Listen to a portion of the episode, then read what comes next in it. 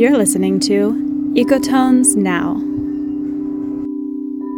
We're a 100% independent, volunteer run podcast companion to the award winning site Environmental History Now, a platform to showcase the work and expertise of graduate students and early career scholars who identify as women, trans, and or non-binary people. I'm Emma Moesswilde. I'm Natalie Jo Rose Wilkinson, and we're your hosts for this season, Our Community's Voices.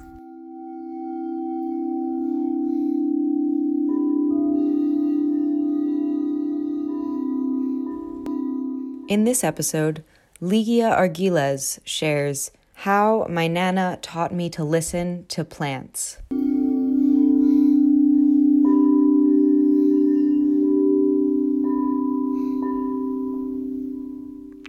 The smell of the creosote bush has a way of connecting you to place in the deserts of the US Mexico borderlands. I have focused my doctoral research on the history of this plant called Larrea tridentata, which has both figuratively and literally rooted me to my Mexican family's past, as well as to where I am from. I want to begin with my grandmother, Lucrecia Robles de la Vara. I remember her always busy, outside washing the porch wringing clothes through the rollers of her washing machine, patting out tortillas for us to eat, the immense experience in her hands. This is my family's origin story with the creosote bush, Gobernadora, the fulcrum on which my research project turns, and a sort of leitmotif for my dissertation work. Long before she was my nana, Lucrecia was a young woman growing up in the northern state of Sonora in 1940, as a young mother of four, Lucrecia and her family moved to Mexicali, Baja California, where the vegetation was notably different from what she was used to. Growing up, her mother had taught her the use of medicinal plants, but the plants of arid northwestern Mexico were largely unknown to her. Her children had all just gotten over the chickenpox, but the youngest one, an infant named Rosalina, had some sort of secondary bacterial infection on her head, a worry which Lucrecia was carrying on her mind as she walked outside of their new home into the desert shrub landscape. As she wondered that day what she might use to cure the baby, she first smelled the distinctive scent of the creosote bush. It was a smell she did not recognize at the time, but she identified it coming from a nearby shrub with green, sticky leaves. She knew at that moment, and she said to herself, Esta planta es buena. This is a good plant. She picked some branches from the bush and boiled them in water for a tea. And she dried another portion on, the, on a comal to grind into a powder. She washed the baby's sores with the tea preparation and then sprinkled the powder on after. The treatment worked quickly, and Lucrecia would later learn from women neighbors about the traditional medicinal uses of that plant and others, but continued to turn to the gobernadora time and again to heal her family, a legacy which has continued for four generations. I didn't know this story when I decided to explore the history of the creosote bush the summer before I started the PhD program in Borderlands history at the University of Texas, El Paso. I remember the moment well. I was driving back from Southern California to El Paso, looking out the window toward the mountains and desert of the basin and range topographies from the I 8. The desert landscape has gotten more and more fascinating and beautiful to me as I've gotten older. The smell of the creosote bush simmering on my mother's stove had been a constant companion of my childhood, but one that I had never really turned my attention to. As I watched the stands of creosote bushes all around me through the window, I was suddenly struck with a curiosity about this plant that I had known and yet hadn't really noticed up to that point. I wondered finally, what is the deal with this plant? And in that moment, I decided that it would be the focus of my dissertation research. I would start with the gobernadora and see where it would take me. Thus far, my project is an environmental borderlands history of a desert shrub. It is a plant with a paradoxical history, considered both useless, quote, and the most important medicine of the North American deserts, depending on who and when you ask.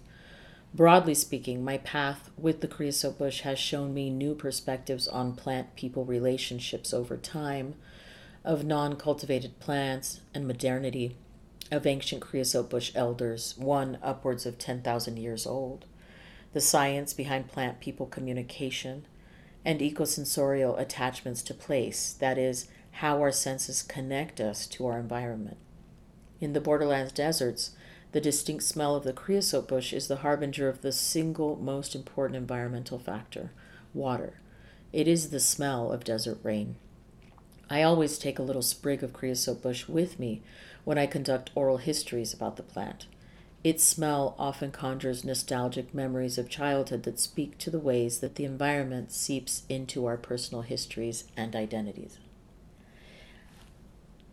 I always take a little sprig of creosote bush with me when I conduct oral histories about the plant.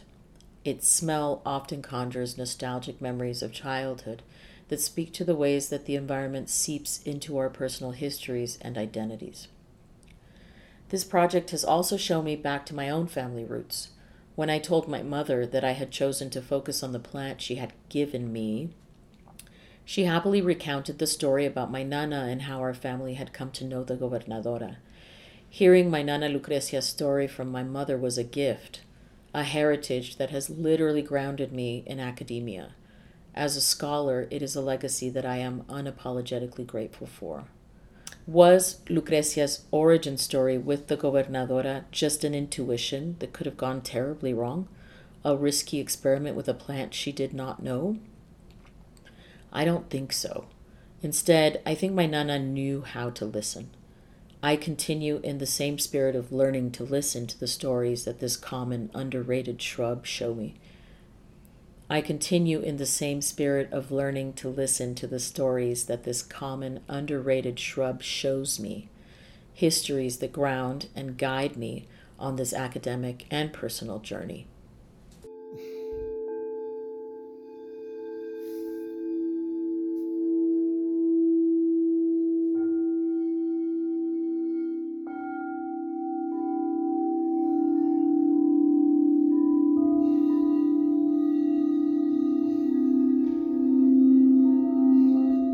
We're so grateful to our guest for sharing their work with us today. You can find information about them, links to further reading, and a text version of the piece in the show notes.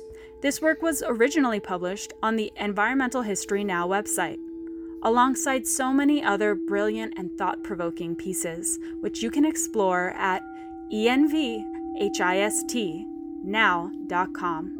You can also follow us on Twitter at ENVHIST now. We'll see you soon with more community voices. This show is produced and edited by Emma Moesswilde and Natalie Jo Rose Wilkinson, with music provided by Natalie Jo Rose Wilkinson and Christine Murphy. Special thanks to Elizabeth Hameeteman, to this season's contributors, and to you for listening.